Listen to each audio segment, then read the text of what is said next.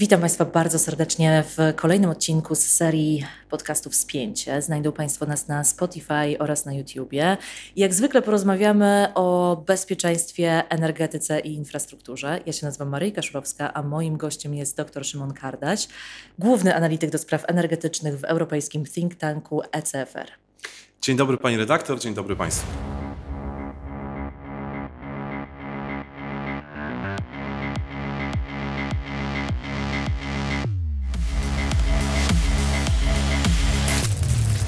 Suwerenność energetyczna to ostatnio taki e, bardzo e, modny termin.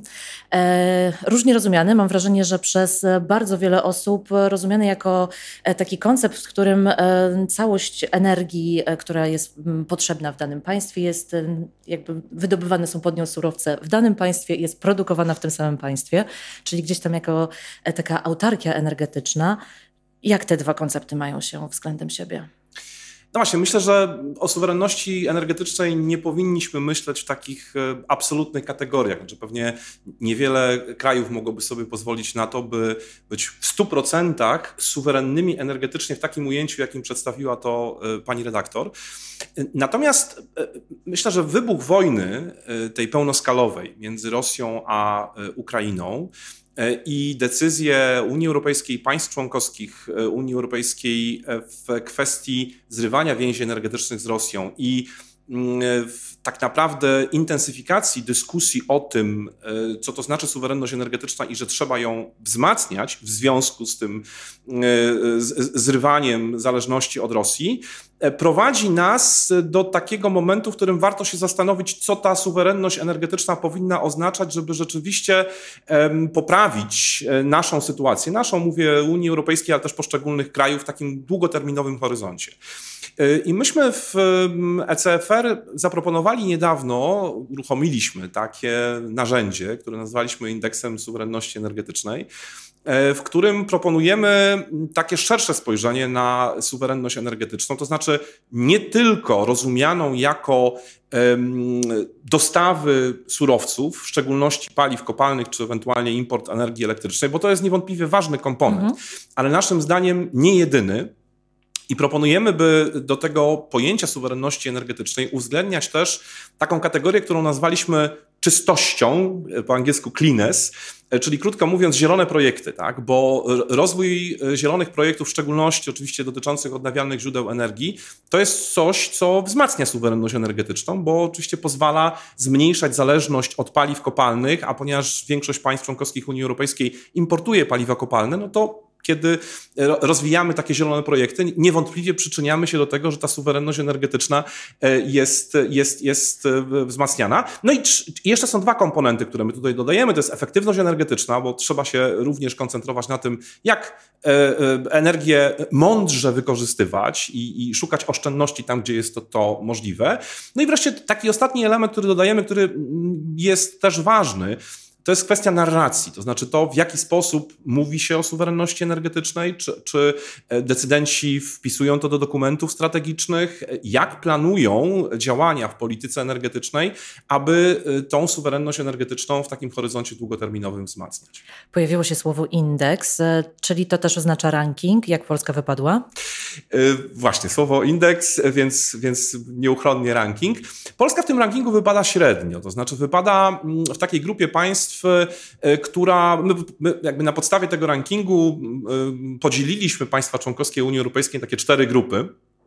Do tej ostatniej, e, najniżej notowanej trafiają takie kraje, które osiągają wynik w, skali dziesięciostopniowej poniżej 5,5. Mhm. Trochę tutaj żeśmy się sugerowali tym, w jaki sposób dajemy oceny w pięciostopniowej skali w, uczniom w, w, w, polskich szkołach trochę może bardziej w tym, w tym starym systemie, kiedy jeszcze nie było 6 stopni, tylko były od, od dwójki do, e, do, do piątki. E, I te kraje, które uzyskały w naszym rankingu punktację poniżej 5,5, trafiają do takiej ostatniej kategorii, czyli takich, które, mm, krótko mówiąc, no mają jeszcze sporo do, do, do zrobienia. Polska nie jest w tej kategorii, Polska jest w kategorii e, okienko, czy jakby szczebelek wyżej, więc, więc jest, jest, to, jest to wynik średni, dlatego że jeśli popatrzymy na te kategorie, które braliśmy pod uwagę przy tworzeniu tego rankingu, to w przypadku kategorii zależności importowej, no ta zależność jakby z jednej strony uległa pewnej zmianie, bo zdywersyfikowaliśmy mocno w ostatnich latach um, te źródła dostaw surowców energetycznych, ale nie zmniejszyliśmy poziomu zależności. Znaczy nadal dużo importujemy. Nie importujemy już gazu z Rosji, nie importujemy ropy z Rosji, no ale w to miejsce weszli inni dostawcy, więc ta zależność importowa mhm. się e, utrzymuje. Całkiem nieźle radzimy sobie, jeśli chodzi o zielone projekty, dlatego że tutaj przyrost e, mocy generacyjnych OZE był bardzo wyraźny w ostatnich latach, szczególnie w fotowoltaice. No ale właśnie, ten potencjał jest tak naprawdę jeszcze większy i pewne bariery infrastrukturalne czy, czy, czy regulacyjne, one też stoją na przeszkodzie temu, by ten potencjał jeszcze bardziej rozwijać.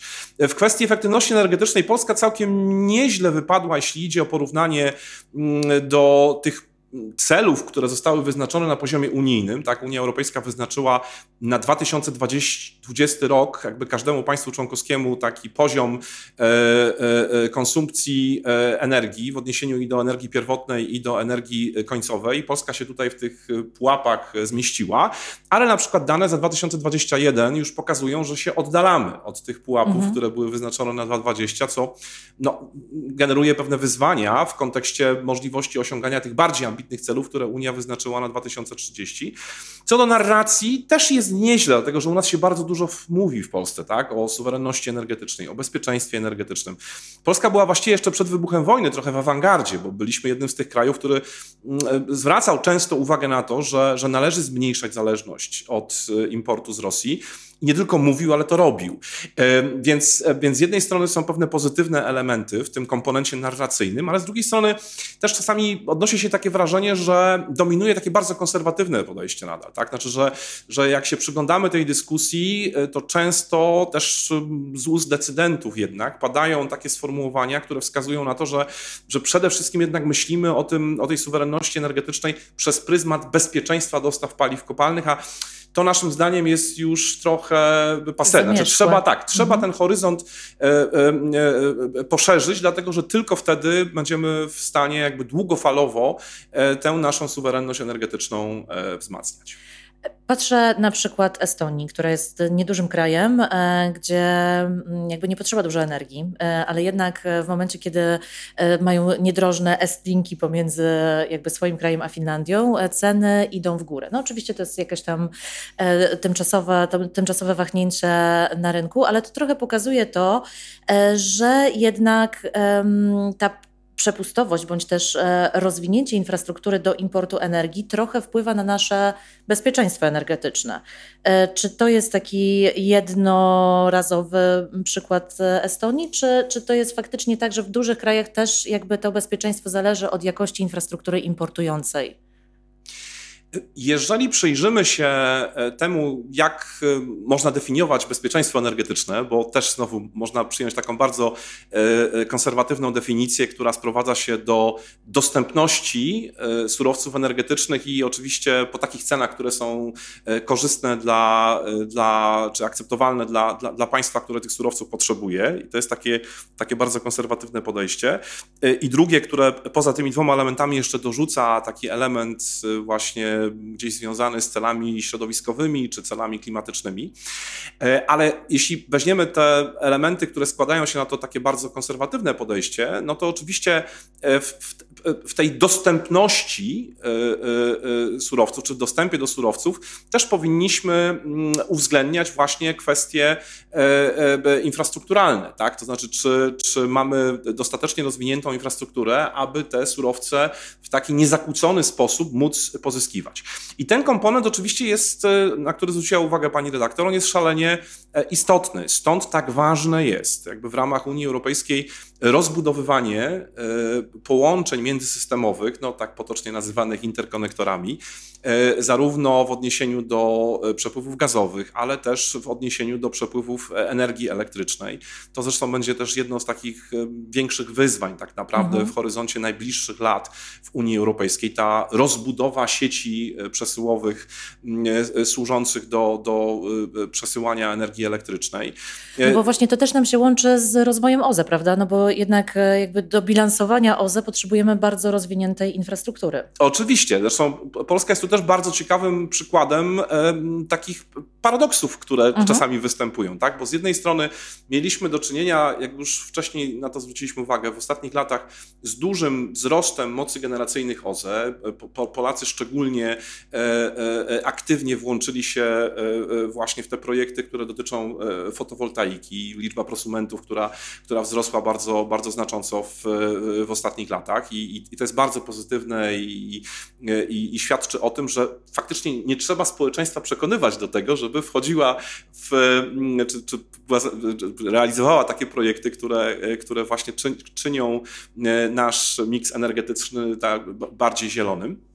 Ale z drugiej strony właśnie dochodzi do, do, tego paradoksu, że e, sieci przesyłowe są na tyle e, słabo rozwinięte, że w takich momentach szczytowych, a mieliśmy kilka takich momentów w, w, tym roku, e, po prostu nie były w stanie przyjąć tej energii elektrycznej, która jest produkowana z, z OZE i, i w związku z tym no, dochodziło do takiej paradoksalnej sytuacji, że tego mocno rozwijającego się potencjału po prostu nie możemy w dostatecznie odpowiednim stopniu wykorzystać.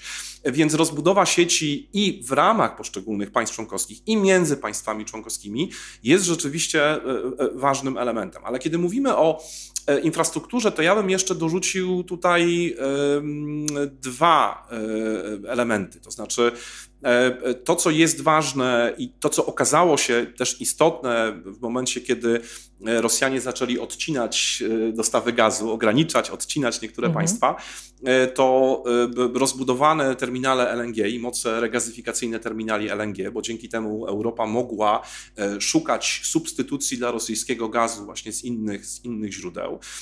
I, I to jest ten ważny element i ważny komponent. To, co pojawia się jako pewnego rodzaju wyzwanie, to teraz jakby na poziomie unijnym odpowiednia agregacja popytu, to znaczy jakby ocena, ile my tych...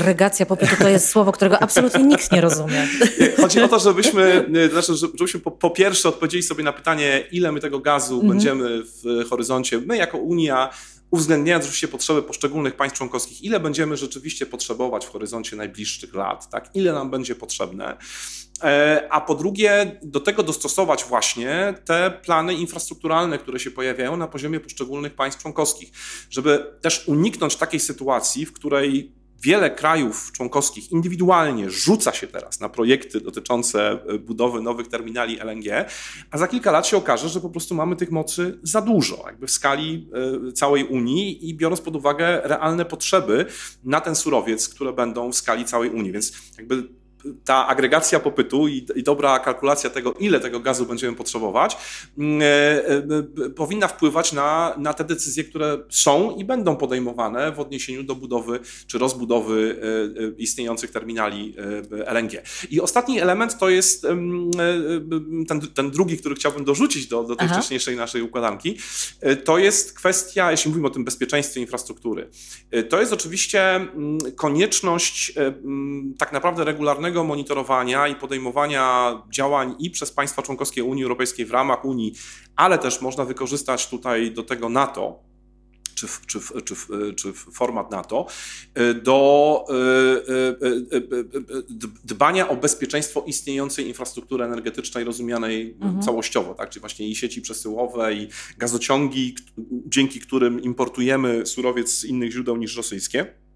Dlatego, że po e, dywersjach na Nord Stream 2 e, mamy, czy powinniśmy mieć czystą świadomość tego, że, e, że istnieją, no, istnieją ryzyka dotyczące tego, e, że tego typu akty dywersji mogą również być podejmowane wobec infrastruktury energetycznej, e, w, czy to właśnie gazowej, czy, czy, czy jakiejś elektroenergetycznej.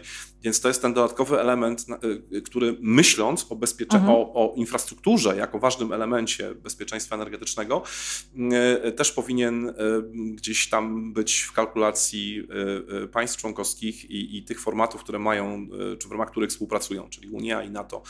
Mm, bo, bo po Nord Streamach, czy po wybuchach na Nord Streamach mam wrażenie, że trzeba się mieć naprawdę bardzo poważnej na baczności. No dobrze, rozmawiamy dużo o organizacjach międzynarodowych, w tym o Unii Europejskiej i o tym, co się dzieje e, gdzieś tam um, sterowane z Brukseli. E, mam wrażenie, że my ostatnio w Polsce mamy jakąś taką potrzebę definiowania naszych interesów w Unii Europejskiej e, i na kanwie trochę tego oraz tego, o czym Pan powiedział, czyli tej zmiany w ogóle polityki energetycznej, e, czy jakby nowego rozdania w polityce energetycznej Unii Europejskiej. Jakie my mamy interesy do obrony?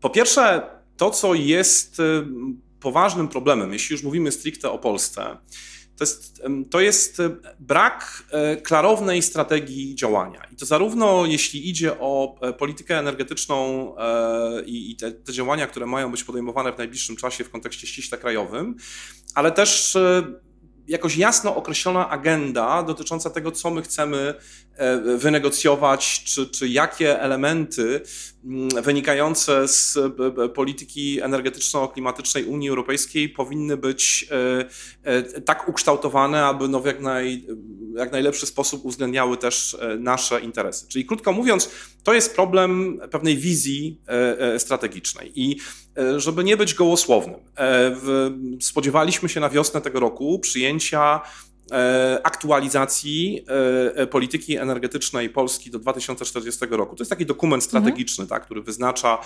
kierunki działania w instytucji zaangażowanych w prowadzenie polityki energetycznej w, w Polsce.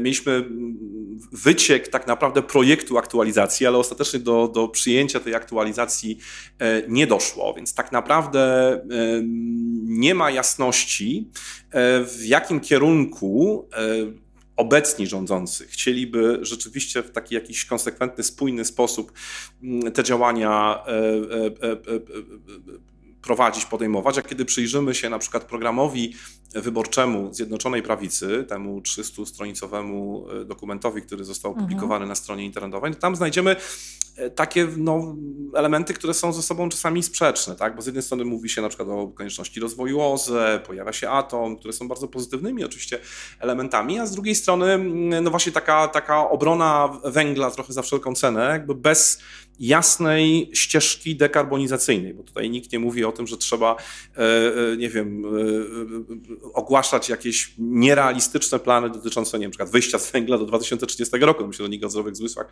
czegoś takiego nie oczekuje, ale, ale jednocześnie myślę, że to, co byłoby jakimś oczekiwaniem, to jakaś klarowna wizja dotycząca strategii dekarbonizacji. Tego nie ma. W związku z tym jakby pewnym problemem jest to, że nie jest w tej chwili jasne, znaczy są jakieś elementy poszczególne tej układanki, układanki składających się, składające się na politykę energetyczną, ale mam wrażenie, że nie ma pewnej takiej spójnej, klarownej wizji. E, ale I to tutaj oczywiście... wrzucę taki kamyczek, no bo jednak e, wydaje mi się, że e, obecny rząd bardzo dąży do wybudowania elektrowni jądrowej w Polsce i to jakby już zostały poczynione pewne deklaracje oraz pewne czyny, a to jest kontrowersyjny temat, bo naszymi sąsiadami są Niemcy, którzy wyszli z tej energetyki i mają bardzo nastawienie na anty mają w swojej koalicji e, też e, Austriaków, e, którzy mają no, identyczny, identyczny na to pogląd. Także być może ta jakby kwestia atomowa jest gdzieś tam interesem, który powinniśmy obronić. Kwestia atomowa rzeczywiście budzi kontrowersje wewnątrz Unii Europejskiej z takiego jednego podstawowego powodu, to znaczy nie ma jednolitego podejścia co do tego, czy energię jądrową powinno się traktować jako czystą energię, tak w pełni równoważną mhm. E, e, e, tej wadze, którą przypisujemy odnawialnym źródłom energii, czy też nie. I rzeczywiście w, jakby w Unii Europejskiej jest w tym zakresie widoczny pewien taki no, dość wyraźny podział. Z jednej strony mamy tak zwany sojusz e, nuklearny czy sojusz jądrowy, na czele którego stoi Francja, no bo wiemy, że energetyka jądrowa jest niezwykle istotna w kontekście miksu energetycznego e, Francji. E, I ten sojusz liczy już w tej chwili kilkanaście państw. Polska do tego sojuszu się też zalicza. My co prawda jeszcze nie mamy żadnego reaktora jądrowego działającego. Mówimy oczywiście o, tak, o takich reaktorach jądrowych, które, które służą do E, czy są jakby ważnym elementem e, w infrastruktury energetycznej. Tak, i, i jakby do, do, do, produkcji energii elektrycznej wykorzystywanej w, w kraju. Ale jesteśmy, tak jak pani redaktor zauważyła, jesteśmy zainteresowani, mamy, mamy w planach i duże projekty jądrowe, i małe projekty jądrowe, więc w naturalny sposób do tego sojuszu e, należymy, ale należą też takie kraje jak, jak, jak, jak Słowacja, dla których energetyka jądrowa też jest, jest, jest szalenie ważna. A z drugiej strony mamy kraje, które które mm, odeszły od atomu albo, y, albo są no, przeciwnikami z różnych względów e, energetyki e, jądrowej. Tutaj na, czele, na czoło wysuwają się Niemcy, ale też, ale też e, Austria. I tak naprawdę to, co ja zresztą napisałem taki tekst w maju, w którym proponowałem, byśmy na poziomie unijnym spróbowali osiągnąć pewnego rodzaju porozumienie, mhm. czy przynajmniej takie zawieszenie broni. Na czym ono miałoby polegać? To znaczy, że państwa, które są zwolennikami energetyki jądrowej i państwa, które są przeciwnikami energetyki jądrowej, powinny jakby zawrzeć pewien rozejm i uszanować decyzje co do roli energetyki jądrowej w ich miksach energetycznych. I nie próbować przekonywać siebie nawzajem e, do tego, e, czy ta energia powinna być elementem miksu, czy nie. Czyli krótko mówiąc, jeżeli Niemcy nie Czyli chcą... tak jak o religii, nie dyskutujemy. Każdy wierzy w to, w to, co sądzi, że jest jakby zgodne z jego gdzieś tam wartościami. Czyli krótko mówiąc, jeżeli Niemcy są przeciwni energetyce jądrowej i podjęli decyzję o tym, że zamykają swoje mhm. elektrownie. Możemy mieć do tego krytyczny stosunek. Wiemy, że też w Polsce się pojawiły bardzo e, e, krytyczne opinie na ten, na ten temat, ale powinniśmy to uszanować. Znaczy, jeżeli to jest wybór Niemiec, niech oni e, za ten wybór też ponoszą odpowiedzialność i uszanujmy ten wybór. Ale jednocześnie powinniśmy się domagać od Niemiec tego, żeby Niemcy by, by, by były skłonne uszanować wybór takich krajów jak Francja, jak Słowacja czy jak Polska dotyczące e, projektów jądrowych. Jeżeli te kraje uważają, że projekty jądrowe mają swoje uzasadnienie z punktu widzenia poprawy suwerenności energetycznej, to ten wybór też powinien być uszanowany i na tym moim zdaniem to zawieszenie broni powinno polegać. Czyli krótko mówiąc, mhm. E, unikanie tego, że Niemcy zwalczają atom na forum Unii Europejskiej, bo, bo same od niego odeszły, E, e, no a, a kraje, które są członkami sojuszu nuklearnego też nie powinny jakby ciągle stawiać pod pręgierzem e, tych państw, które się z, na, z energetyki jądrowej zdecydowały wycofać. I teraz dla, dla, jakie są praktyczne, jakie są praktyczne, czy jakie byłyby praktyczne efekty takiego, takiego zawieszenia broni? Energetyka jądrowa może w przypadku wielu krajów członkowskich być ważnym komponentem, czy ważnym środkiem tak naprawdę służącym procesowi dekarbonizacji. I Polska jest tutaj dobrym przykładem, bo co prawda te duże projekty jądrowe, one dopiero będą miały znaczenie z punktu widzenia zmiany miksu energetycznego w latach 30. Mówimy, że pierwszy ten duży, znaczy ten reaktor dużej elektrowni jądrowej ma być uruchomiony w 2033 roku, czyli za 10 lat. A więc te zmiany w miksie będą, zaczną być odczuwalne ze względu na atom dopiero e, w, no, w, w horyzoncie lat, lat 30., mm, e, ale, e, ale nie ulega wątpliwości, że to będzie ważna cegiełka w, dołożona w tym procesie dekarbonizowania, bo Polska jest bardzo E, silnie wciąż, to przypomnijmy, no ponad 70% e, udziału węgla e, w produkcji, jakby wśród źródeł, które, które są wykorzystywane do produkcji energii elektrycznej.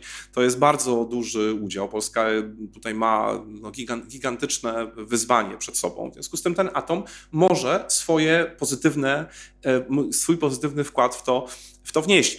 I w związku z tym e, to jest jeden z takich elementów, o który myślę warto walczyć i warto walczyć też jakby budując koalicję z e, innymi E, państwami. Natomiast atom to nie jest jedyny temat. Absolutnie nie, ale jest jednym z ale takich, jest jednym no, z, tak. który bardziej, że tak powiem, podnieca w Unii Europejskiej te dyskusje pomiędzy krajami. Do tej pory cały czas mówiliśmy o suwerenności energetycznej, bezpieczeństwie energetycznym. Ja mam wrażenie, że w ogóle bardzo często energetykę pojmujemy właśnie w tych parametrach, co jest oczywiście zrozumiałe. Natomiast mamy jeszcze jeden komponent, o którym nie tak często dyskutujemy, czyli rozwój gospodarczy bo e, gdzieś w inny sposób będziemy e, ustawiać politykę energetyczną, jeżeli mamy na względzie tylko rozwój gospodarczy, a co innego, jakby jak dochodzą inne komponenty. E, no i właśnie, pytanie jest takie, czy W tym momencie polityka bezpieczeństwa energetycznego nie stoi trochę w kontrze z polityką, która miałaby, z energetyką, która miałaby napędzać wzrost gospodarczy. No właśnie, tu nie ma sprzeczności tak naprawdę i e, warto wyjść jednak od tego wątku, e, który pojawił się też w Pani poprzednim pytaniu, to znaczy nasze interesy na forum, na forum UE. Wiemy, że to, co jest e, przesądzone na, na, na forum unijnym, mhm. na to się wszystkie państwa członkowskie zgodziły, to realizacja takiego bardzo ambitnego planu, tak naprawdę transformacji nie tyle energetycznej sensu stricto, ale, ale, ale, ale transformacji gospodarczej w Unii Europejskiej, czyli koncepcja Europejskiego Zielonego Ładu i, i, no i ten pakiet Fit for 55, który jest zbiorem kilkunastu aktów prawnych i jakie, jakie przyjmuje się, bo ten proces cały czas trwa, jakie przyjmuje się w, w Unii Europejskiej, aby no, ten proces transformacji gospodarczej przeprowadzić stworzyć pewne ramy prawne dla przeprowadzenia zmian. Y, do, y, w horyzoncie y, tak naprawdę finalnym do roku 2050, kiedy Unia powinna osiągnąć neutralność klimatyczną, bo to jest ten taki największy strategiczny cel, który sobie Unia założyła. Święty Graal. Święty Graal.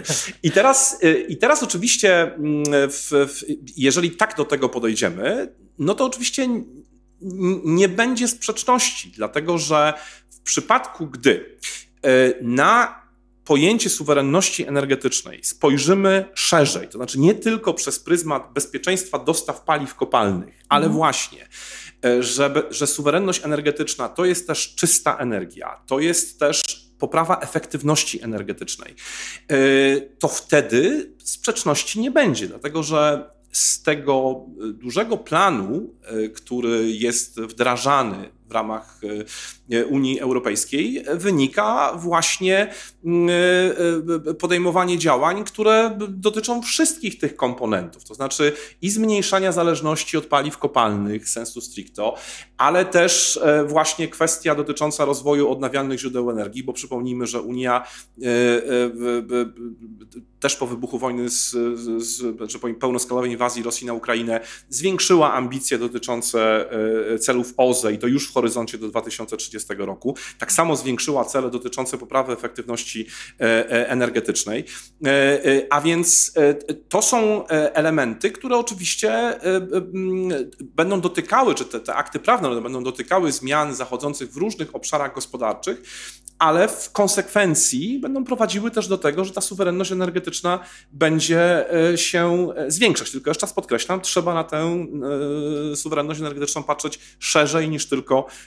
przez pryzmat, e, przez pryzmat paliw kopalnych. I żeby podać tylko kilka przykładów, bo e, nie mamy tutaj czasu w tej rozmowie mówić o, o, o wszystkich szczegółach, ale, e, ale właśnie, jeśli weźmiemy pod uwagę akty prawne, które dotyczą poprawy efektywności energetycznej, działań, które dotyczą, nie wiem, termomodernizacji budynków, prawda, czyli jakby służących temu, żeby tej energii zużywać mniej w, w, w poszczególnych państwach członkowskich, czy jak spojrzymy na takie e, akty prawne, jak na przykład e, dotyczący e, granicznego podatku węglowego, tak? czyli ten, ten skrótowo mówiąc CBAM, one wszystkie mają służyć temu, by, by właśnie mm, czynić te gospodarki znaczy te gospodarki bardziej zielonymi, bardziej efektywnymi, i też e, e, e, bardziej konkurencyjnymi w związku z tym z,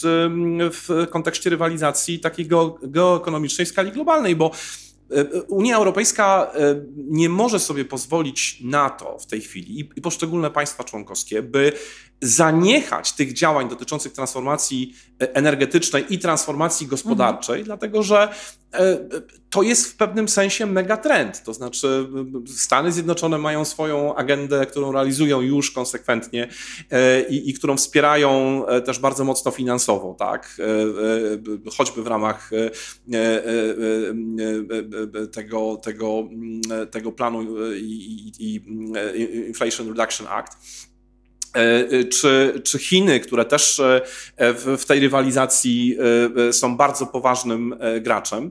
W związku z tym mam wrażenie, że, że tutaj nie występuje sprzeczność. Znaczy, to są elementy, które są ze sobą połączone i realizacja e, tej agendy, e, oczywiście ona będzie no nie tylko prowadziła do e, transformacji takiej energetycznej i gospodarczej, ale, ale ona też będzie wpływała długofalowo na poprawę efektywności energetycznej. Natomiast to, co jest pewnym wyzwaniem Aha. i myślę, że, że, że tego trochę brakuje, to znaczy każdy kraj członkowski powinien wiedzieć, w jaki sposób wpływać na ostateczny kształt tych aktów prawnych, by z jednej strony pozwolić Unii jako całości osiągać te ambitne cele, które zostały założone, a jednocześnie by próbować też jakby realizować te interesy, czy w jakiś tam sposób neutralizować te najbardziej takie newralgiczne e, e, e, wyzwania, które się już pojawiają indywidualnie na poziomie poszczególnych państw członkowskich.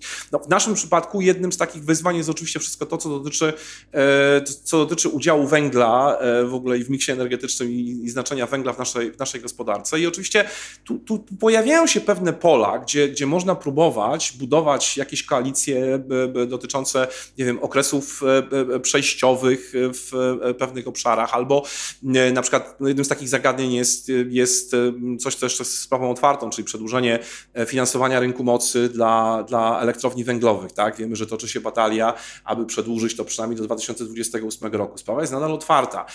Myślę, że przy zbudowaniu odpowiednio, odpowiednio, odpowiedniej argumentacji e, e, e, można tutaj pewne rzeczy wywalczyć. Znaczy jakby nie, nie, nie torpedując celów, które formułuje się na poziomie Unii Europejskiej, a jednocześnie próbować tutaj jakby uwzględnić tą specyfikę kraju, który jest bardzo dużym stopniu nadal od tego surowca uzależniony i pewnie no, w horyzoncie, nie wiem, najbliższych jeszcze 10 lat ten węgiel będzie w naszym miksie tę, tę, tę rolę odgrywał. No właśnie, bo ja mam takie wrażenie, że my pojmujemy to wszystko zero-jedynkowo. Albo teraz OZE natychmiast zaraz e, i tylko OZE, albo tylko węgiel do końca, do końca świata. I jakby nie mamy takiej, e, takiego balansu w e, takich właśnie naszych postulatach, czy w ogóle w, w, nawet jakby słuchając polityków, wszyscy są tacy bardzo e, zawzięci na to. Natomiast ja z naszej rozmowy wynoszę to, że OZE na pewno pełną parą, zarówno ze względów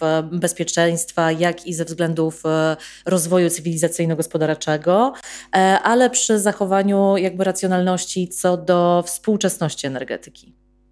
Absolutnie. Ja uważam, że myślenie e, w kategoriach skrajnych jest bardzo szkodliwe. Znaczy nie, nie tylko w dyskusji o energetyce, ale właściwie o, o jakby w, to dotyczy wielu dziedzin życia. I tak jak e, uważam, że nie należy formułować jakichś bardzo szalonych e, postulatów, czy, czy, czy, przychylać się do bardzo szalonych postulatów, jakie są formułowane czasami przez skrajne środowiska, takie proklimatyczne, nie wiem, domagające się całkowitego odejścia od węgla w horyzoncie nie wiem, najbliższych kilku lat. Uważam, że to, to, to, to, to byłoby nieracjonalne jakby z punktu widzenia uwarunkowań, które mamy, ale też uważam że z drugiej strony, że, że, że tą drugą niebezpieczną skrajnością jest to, e, e, kiedy myślimy, że, że z tym węglem zostaniemy do roku 2049, a może, a może i dłużej, że to jest takie nasze dobro narodowe i będziemy go bronić przed jakimiś tam ideologiami, w cudzysłowie, klimatycznymi. Srebra rodowe. Tak, uważam, że oba podejścia są skrajne, bo e, nie należy oczywiście podejmować decyzji szalonych, biorąc pod uwagę to, ile węgiel jeszcze znaczy w, w naszym miksie, a jednocześnie to, co byłoby wymagane, moim zdaniem, y, i jest na to pewna szansa, jeżeli patrzymy na programy y, wyborcze, y, chociażby programy wyborcze niektórych partii politycznych, które startują w tych wyborach parlamentarnych, żeby sformułować bardziej ambitną ścieżkę i bardziej ambitny plan dotyczący dekarbonizacji. To jest na pewno e, e, realne i to jest takie rozwiązanie, które mam wrażenie no jest, znaczy, znaczy myślę, że to jest coś, co jest, co, co jest wręcz niezbędne. Ja trochę w takim tekście, który opublikowałem niedawno e, dla ECFR-u, postawiłem taką tezę, że w zasadzie transformacja energetyczna, która jest ważnym środkiem wzmacniania suwerenności energetycznej, powinna stać się takim strategicznym celem politycznym w, w, w Polsce, niezależnie od tego, kto będzie rządził po kolejnych wyborach. To, powin, to wokół tego powinien być zbudowany taki konsensus, jaki zbudowaliśmy wokół, nie wiem, akcesji do Unii Europejskiej czy akcesji do NATO, tak? Czyli jak najszersze porozumienie polityczne między różnymi środowiskami, e, aby umówić się na taką rozsądną, długofalową, ale jednak ambitniejszą niż to, z czym mieliśmy do tej pory do czynienia, e, strategię transformacji energetycznej, która tak naprawdę w horyzoncie długofalowym pozwoliłaby e, na wzmocnienie polskiej suwerenności energetycznej i też na to, że ta polska gospodarka, biorąc pod uwagę megatrendy, po prostu nie odstawałaby w tym wyścigu konkurencyjności. I tego sobie i Państwu życzymy. Bardzo serdecznie dziękuję za tę rozmowę. Dziękuję bardzo Pani redaktor, dziękuję Państwu. Dziękuję Państwu.